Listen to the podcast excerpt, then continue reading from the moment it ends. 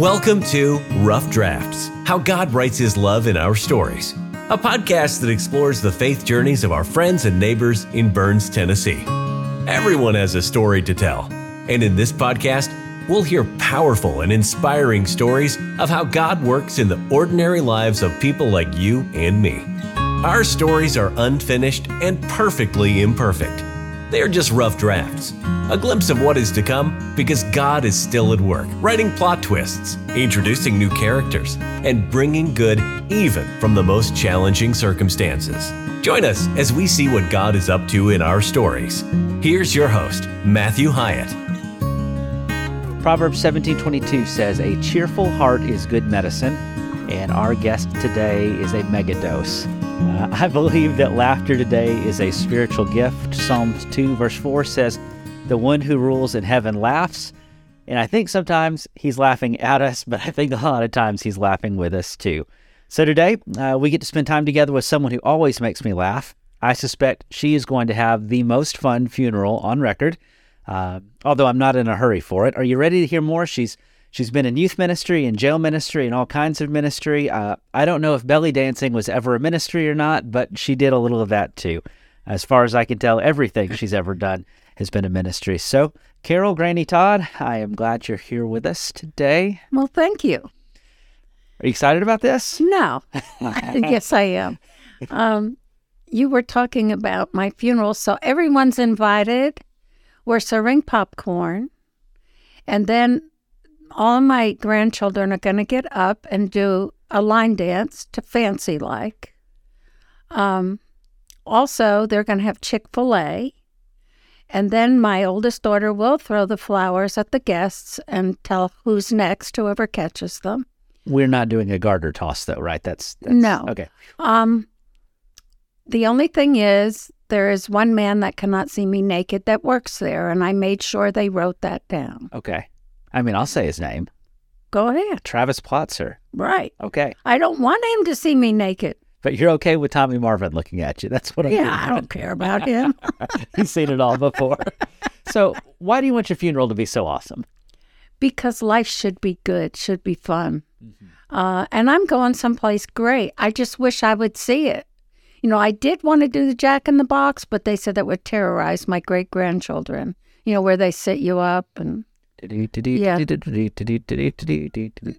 they they discouraged that. Well, I think it's not too late to change the plan and bring that back. Well, maybe. Um, most of my things with, I don't know whether you'd call it the church or with congregations, have been really interesting. Uh, my father used to drop me off at church when I was about eight years old. Um, nobody went with me, I went by myself. And I'm really old, so he gave me 10 cents for the collection plate. And I found out that with 10 cents, you could buy two fudgesicles. So something happened that I never went in, and I would run down the street, buy two fudgesicles, sit in the phone booth and eat them, then run back up and get a ride home. So it was pretty good Sunday mornings. And then they figured it out. Oh no. Yeah, I couldn't go anymore. So you just stopped getting to go to church because they found out about your racket? Yeah. so then at 12, I decided to be a nun. I am going to be a nun. I knew I was. And at 13, I found boys. Oh. Oh my. Wasn't that a real eye opener? So so is that what ruined the nun dream? Oh, yes. Why did you want to be a nun? I don't know. I guess I thought I was supposed to. I don't know. I thought maybe you liked the, the outfit. I don't know. Oh, isn't that awful?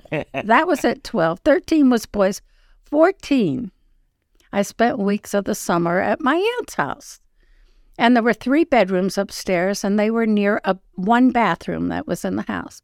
So they gave me my cousin's room, and then there was my aunt's room, and then there was the grandfather's room. Well, I got up to go to the bathroom, and there, behold, I saw something I never knew existed. There was the priest in his tidy whities. Oh no. I was sure he came in that gown. I just. And then I realized where he was coming from the aunt's room. Oh no. Okay, we're swearing off religion forever now. So that's not a real long journey from I want to be a nun. so he started with I'm skipping church for the for the fudgesicles. I'm going to be a nun to swearing off religion. That's a whole lifetime of religious experience in three yes, years. it was. so then I, I waited. Uh, we studied for a while with Jehovah's Witness and with Mormons and with Baptist and Salvation Army. All of them were interesting. Um, the reason I started uh, having the study with the uh, Jehovah's Witness was this young man came to the door. It was his first knocking, and he was talking about um, evolution. And it just worked out. I know God has a sense of humor. We lived in a double house, and the people next door had relatives up from Florida, and they owned a chimpanzee. So I looked at this guy and I said, Hang on a minute. And I knock on the door next door and I said, Sandy, can you bring out Jackie? Can I borrow your chimp? I, she says, Sure. So she comes out with him. And I look at the guy and I point at the monkey and I point at me and I said, Now, don't be smart, but don't we look a lot alike? His first door knocking, he went back and told everybody. Yeah. You know. I think he was about ready not to be a witness anymore. you, you deconverted your first evangelist. So so not only did you lose your religion, he did too. So anyway, some lady came back. So we took the study with them for a year, but realized how different their Bible is than ours. So none of those worked. So I decided to start reading for myself. And Matthew's probably going to get upset with this. I go to all the Bible classes, but I don't always believe in them. I think God wrote that book for me to understand. All the other stuff is just little technology. It's it's not important. It tells me exactly what I'm supposed to do and where I'm supposed to go and what I'm supposed to do with it. we make it too complicated. Yes, it gets too complicated. So a man came to my house with diamonds on his fingers. We moved to Tennessee from up north. And I had been reading. I knew I had to be baptized and emerged. And I had been baptized as a baby. You know, I had all the little godparents and all that stuff, but they were all weird people anyway. Anyhow, I didn't want to go to this man's church. He had too many diamonds on. So then a humble man came, and and he knew we were there because the people we rented from had been in his church, and we went to his. And then with a Bible study, we were finally baptized. 11 o'clock at night, I think it was. And I was skipping out of that place. I really felt great. But I didn't realize I had put more of my trust in the man than I did in Christ. Mm. Uh, we had a little problem with an elder there that took us for a lot of money. Uh, but it happened. And and it broke my heart. And god came through and helped us and sent us some money so we could move and it was perfect. And then i had one lie to me. And i know you're not supposed to go for people or anything so by then i had gotten that point. I am not here for these people but i couldn't worship under someone that lied to me. Yeah. so we moved again. Yeah. And I'm enjoying where I am. And in Psalms, I think it's 118.8.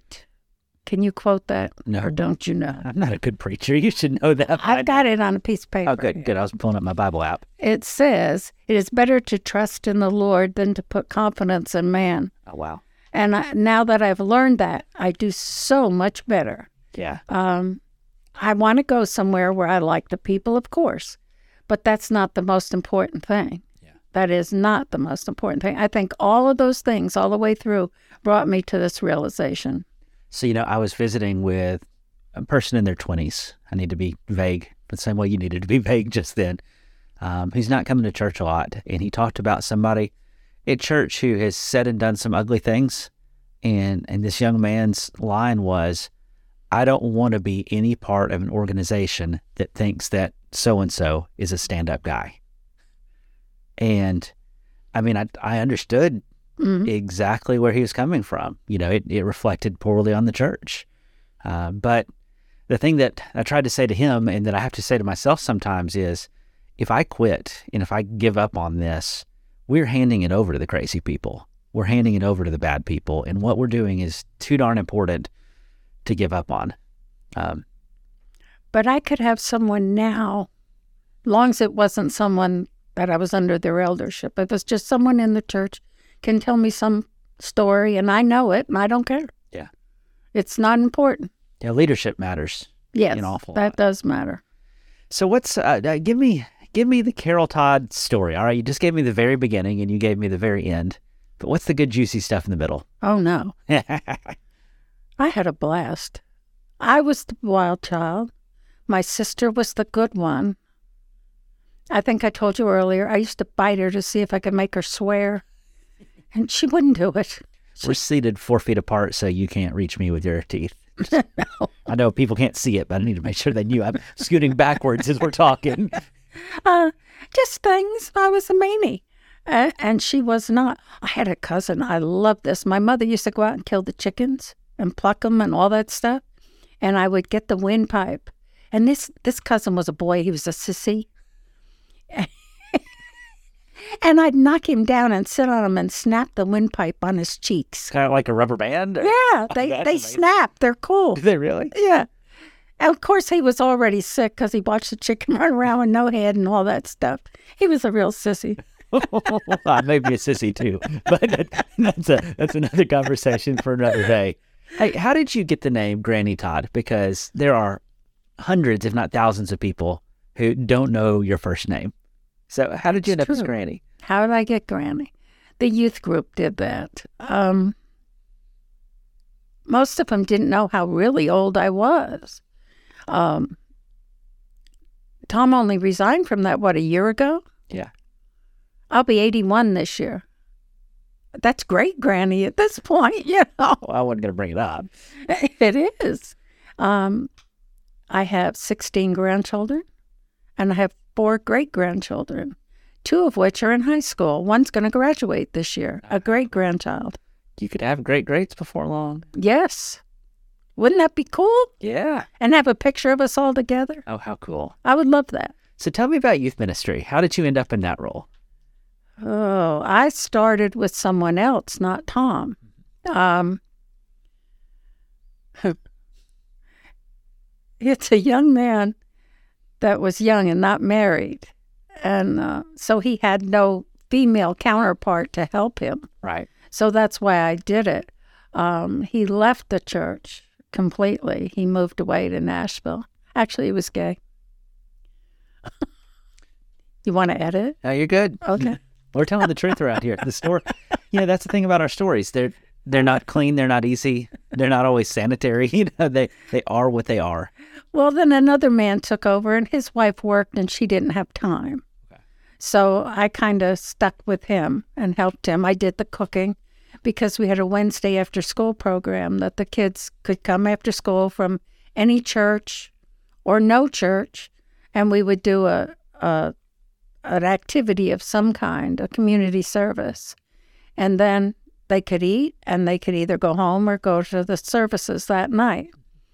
And uh, so he needed a cook, or sometimes we go on trips and I'd go with them. Uh, his wife could go on the retreats and things because she would take the time off, and I didn't do that. And then Tom came, no, another couple came along, and we were in Florida at a food show, and the elders called and said, Are you going to be here for Wednesday program? I said, No, we're in Florida at a food show. And they said, Well, you're the youth leaders now. oh, well, what happened to the other people? They're on vacation permanently. Oh wow. Okay. So that's how it happened. And um, we had more fun. We did crazy stuff, and I enjoyed all the kids. I don't think there was any I didn't really like at all. Not any. What's a favorite memory from youth work? Oh, I think Aaron telling Tom in class. He leaned back in the chair. He always did that, and he scared me. I thought it was going to fall out from under him. Aaron Rumford. Yes, he leaned back and he told him, You know, that's a lot of BS, Papa. And Tom looked at him and said, Do you know what BS means, Aaron? He goes, Of course, black spider. Pretty smart boy. So what was he what was he calling BS on? Something Tom was teaching in class. Yes. And then there was the time that Lucas fell through the ceiling in the girls' bathroom. Wait, Lucas um Picked uh, Pickard? He climbed up in there and crawled across. Do I want to know why? He said it was a lock in, but I don't remember that. And that they were just scaring the girls. Now, you don't just peek through the bathroom and scare girls, so I don't care what he says. That one was pretty good. We're gonna have to get him on the next uh, episode of this so that he can give his his defense of Yeah. that story. Do you think Morgan knows that story yet? Yes, she does. Okay. We told it at small groups. And she said, I knew he did that. so that was good. So you're famous for something else too. Um, you have a unique way that you end almost all of your studies and classes in the jail. Are you still doing that, or uh, did Oh. you take it out? Yeah, we do the hokey pokey. The hokey pokey. Yeah. If it's with women, I don't do it with the men's class. Well, I mean, we can't have transgender hokey pokeyism going on now. How did that get started? because they always seem so down. And I wanted them to laugh. So I thought they're going to leave here happy one way or another, you know. And usually I'll ask if any of them uh, mind if we say a prayer before we leave, too. And usually nobody does. I've had one time that somebody said, I'd rather you didn't. And I said, okay. Yeah. You know. And then we do the hokey pokey. And I make sure I do a couple belly dance moves. And I'm about uh, 60 pounds heavier than I was then, so it's really interesting. Even I would laugh at it, you know. They all laugh. Well, I mean, sometimes I think people think that laughing is being flippant or frivolous or not taking life seriously, but I, I really kind of think it's the opposite. I mean, I think there is enough in the world that is absurd. The right response to absurdity is laugh. Yeah. And there's moments for dead serious, sure. Yeah. But I mean, there's an awful lot of moments to laugh. Well, people ask me about the funeral thing, you know, are you really serious? And I said, yes, I'm serious. You go there, and how awful to sit through everybody coming in, looking at your old dead shriveled face. She looks just like herself. Yeah, she looks so good. Uh huh. No, I don't. I died. You know, and then sit there and cry. We don't want to do that. Let's let's have a you know treat people really good while you're here, because you may never see them again. You know, uh, I want people to cry at my funeral because I want to have been the sort of person they're going to miss. So I want them to cry a little bit, but I want them to laugh even more because they remember it. Yeah, I, I want to have been this. I I have missed people I've lost, and I want to think that I left the sort of life that you'd care was gone. Because, Well, I won't be here, so well, you won't care. I don't know. I mean, it's pretty stormy right now. This could be. know. I don't could like take it. Out, take out both of us. Um, wouldn't that have been a poop? that could be the best episode of the show ever. Nobody ever is going to listen to this sort of thing. now, Carol, you know why you and I don't get to hang out a ton, right? No, Because we would get arrested. we would get in trouble. Oh, so very much. We've had a lot of fun at camps over the years, Oh yeah, sitting in the back of serious events, elbowing each other. you know. And I went to one of uh, Matthew's classes at what's it CYC or Evangelism University. Maybe, yeah. I fell asleep before he started talking. That was interesting. Ask me how bothered I was. I wasn't, you know. you know, some days you just you need a nap. Yeah. And if you've ever been on a trip with a youth group, Oh, you need a nap on day two. and what is wrong with these people that take kids to camp and let them take a nap? You don't do that. Not if you ever want to sleep. Yeah, Carol is known uh, as the nap Nazi of church camps.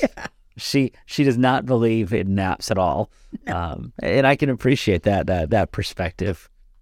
So you know, we've laughed a lot. We've talked a lot about laughter, but life has had some really tough moments. Mhm. Um, are you are you okay with talking about some of those, um, or do you want to talk about how you got through some of those, or, or what's your story there? Well, let's see. My oldest son works for the um, help center because he doesn't have to have lots of money. His kids are grown now. Um, I grew up with him. I was 17 when he was born. I got married when I was 16. Had him at 17, separated at 18, and divorced by 19. Biggest mistake anybody could ever make. Uh, I didn't take it seriously, nor did he. And I feel sorry for him because he was only a kid, too. Um, both of us have remarried.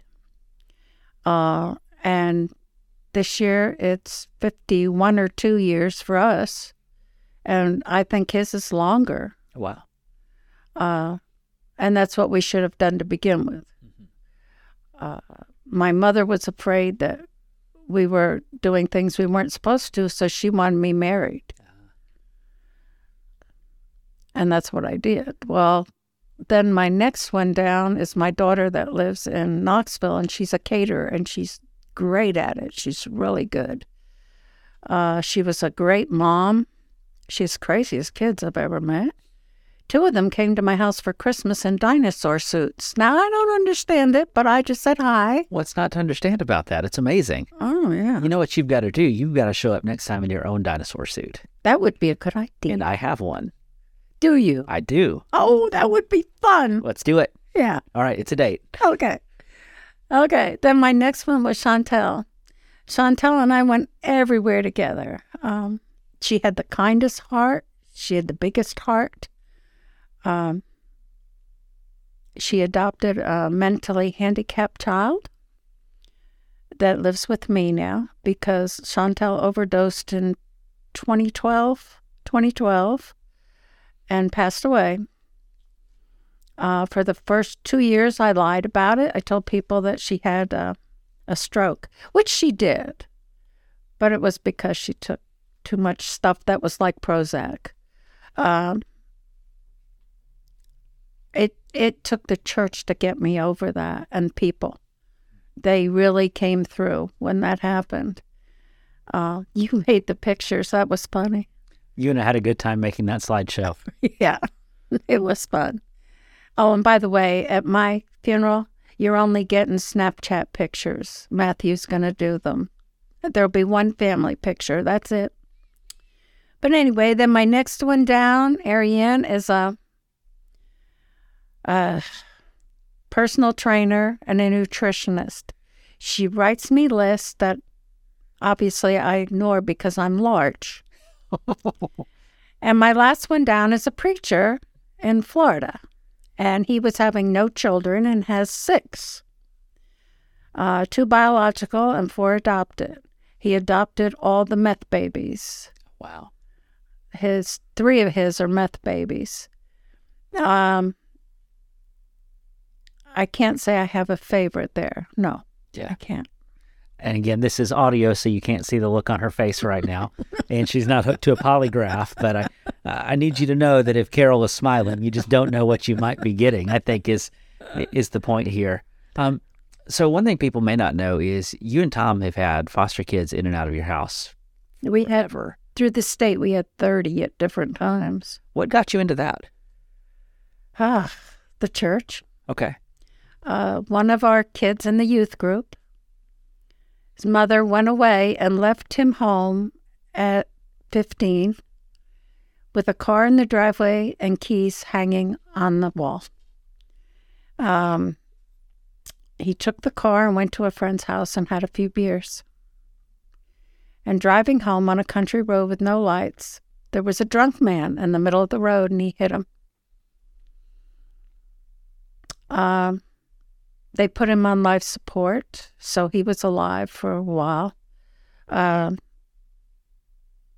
I went to church and somebody told us to go to the jail and just walk in like we knew where we were going and walk to the back and we'd find him. So we did. Tornado warning. For here, Fun. Yeah. You want to, I don't know. Do you want to stop or you want to just meet Jesus? You want to sing I'll Fly Away while we do this? okay. Let's do it. All All right. We'll keep on going. so you went back to the jail. You act like you knew what was happening. Yeah, and we visited with him. Um, he had a lawyer, and the lawyer didn't go to the accident scene, didn't measure anything, didn't look at anything. So my daughter Sean and I went, and she laid in the road, and I measured, and we figured out what happened, and uh, then they took the man off life support. So he was put in um, THR they had in uh, Charlotte at that time. It was for kids. Oh, okay. And uh, the church collected money for him to be released, but his mom spent it Oh no. or something. I don't know what happened. But we went to his court meeting that day and we were listening, and the lawyer asked, could he be let out on his own recognizance? And they said, no. He said, What if I have a family that'll take him? And they said, All right, who's the family? And he said, The Todds. Well, at that, Tom's jaw dropped. So did mine. We didn't even know. So they said yes. Well, then they took us aside after we said we'd take him and said if he left our yard in any way, shape, or form other than to drive to church and directly back, that I would go to jail for six months. And when I got out, Tom would go for six months. Well, that's fun. And both of us worked. So, um, did you go to jail? No, Okay, I'm glad that worked out that we way. We talked to him. He stayed there. Um, even after he was out of it and done, he asked could he continue to live there, and we let him. He went to uh, caving one day and brought me a bat and a sock. I mean, I got such great gifts from these kids. And then we had one that painted everybody's clothes blue in the closet. Then we had one that peed in the fish tank and killed all the Feed in the fish tank. yes, and it killed the guppies that were in there. You know, the, But when you tell the story, though, it, it's almost like you never set out to do this. no, You just sort of. just fell into it. So, I mean, what what's the lesson there? What's the what's the takeaway? I mean, when you reflect back on that, what do you think? Well, all the boys that we met at that time, their home lives were terrible. We only took boys that committed crimes and couldn't go home. Yeah. And we found them through the group home that they sent our first one to. That would be the Burns tornado siren going off. Yeah, Well, that's fun. I think we ought to stop. Let's pause this and come back. Okay. Okay, after that TV timeout, we're back. Um, do we need a proof of life? No, I'm here, you're here. I'm here. There were no tornadoes. The church building didn't uh, blow away. We don't know how my dog did. We think she peed in the dining room by now because there was a lot of thunder. Yeah. In fact, we even had a nice family from church. Uh, uh, Larry and Donna Hyatt came up to hide in the basement with us, and they brought a cat. Yes, there was a big fat cat. It was. It's a good day. So before we uh, broke up, that's not the right word. No, before we broke out, that would be like it, jail. That's you know, jail. Broke out. Tom got locked in the jail during this. Is what Yes. lovely. Just the place you want to be stuck. I guess it helps with empathy. You can really understand what others are going through. How they feel. That's right. Um, before we paused, uh, you were talking about the foster kids you've had and that experience, and you've had some stories. Yeah. We had one paint everybody's clothes blue. And I told you about the one that peed in the fish tank. And I had one that once he grew out of it and everything, he just had emotional problems with his family. And he, uh, I kept his money. He worked at Pizza Hut. And uh, I had gotten him a little place to stay at a friend's. Um, it was like a one room house. It had a kitchen, and then you went upstairs, which was a ladder, and you slept on this place upstairs. Uh, the bathroom was a completely different building. It wasn't an outhouse, it had a shower and everything and a toilet, but it was just in another building. And he asked me for his money to go, some money to go visit his mother. And it just kind of ticked me off because I knew if he went with his mother, he was going down there to get high. And I said that. I said, You're going to waste all your money. And he said, No, I'm not. So I said, Here, take it all. And I gave him all the money. And the next day, I found him walking down the road and he wanted to go to Dickson, and I took him there.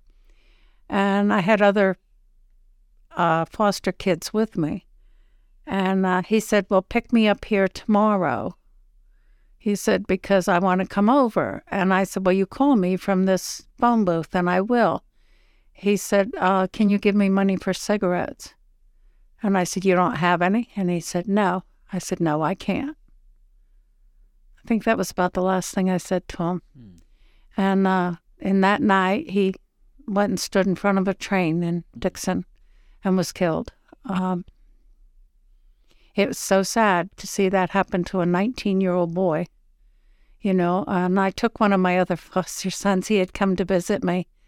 Um, his family, this boy's family knew him so little that when we went to the funeral, they were playing. They asked me what he liked for music, and he had set it all beside the tracks, the the uh, tape player and the music he likes. So I handed it to him. I said he likes Enter Sandman. And the preacher laughed. He said that was devil worship music, and he laughed. Um, then we went to the graveside, and he never said his name. He just kept saying, This poor, unfortunate young man. And finally, it got the best of me. I stood up and I said, This poor, unfortunate young man's name was. And I told him, I said, he could fish with a pin and a string and catch a fish. And Tom is telling me, please sit down. uh, I finished what I had to say and then we left. But um, I just felt so bad for him. When he was released from custody before me, when he was released from the group home, his father brought him a lady of the night. I mean, what kind of life is that? You know, what are they doing to their kids? I think a lot of our people at church don't realize how many people live an entirely different life. If they grew up in the church, they definitely don't. Yeah. You know, everything's always been sweetness and light for them. They they don't see all these things. I mean, even that story of a prostitute, like, A, I don't know how you find a prostitute. I know how to find drugs in Dickson. I know how to find a lot of bad things, Yeah. but I, I don't I don't even know I don't know start. how you do that either. Two, I can't imagine a world where you think, I know what I'll do. I'll bring one home for the family. Yeah. You know, and just how many levels of. Sometimes we forget that we've kind of been in a Christian bubble. And when that bubble pops, man, And now we've been working with a lot of guys in the rehab from drugs. And it takes a lot to not fall apart. If you get too, too close, you fall apart. Um, like, you know, Tom had one a few weeks ago that uh, someone called and said he was supposed to be somewhere. And he was from Oklahoma at that point. He had just come here to see his father who was dying. And uh, actually, he died three days after the boy did. Um, they said they hadn't heard from him. Would he go over and check him in the motel? We didn't even know he was in town. And Tom found him dead, and it, it just tore him apart, you know, because he had so much hope for this boy, you know. And we have had victories, things that have won our hearts that did well. There's a boy that's buying his house now. He got married, he's had a baby, he's gotten custody of his older children. He's done a real good job. But somehow those ones that fail hit you hard, oh, yeah. you know, and there's a lot of them. Well, to love is to open yourself to risk Yeah. and pain. And um, I mean, there's just no way around it. I want there to be a way around it. Yeah. I think everybody does. Yeah. But if you don't work with any of that, you don't understand it. Yeah. You just don't. And I probably don't completely either because I was never an addict. You know, I don't know what that's like. Um, I was very fortunate. Uh, my parents were both alcohol addicts, uh, beer. When I was six or seven, I'd be out playing and get thirsty, run in, uncap the Ballantine bottle and take a swig and then put the cap back on and go out and play. Yeah. But as an adult, I don't even like the taste of it. I don't like the taste of wine or whiskey, so I'm happy with my Diet Pepsi, you know. I don't want that stuff. But I had a child that was addicted. My sister had a child that was addicted. Um, it runs in families. It definitely does. And it's sometimes easy. All of these situations are messy and they're hard, Mhm. and it's two steps forward, one step back. No, it's two steps forward, three steps back. You know, and it's just easy to it's easy to give up. Yeah. So what's kept you from giving up? I don't know. God, that's it. He's always been there for me. There's always been an out. There's always been something.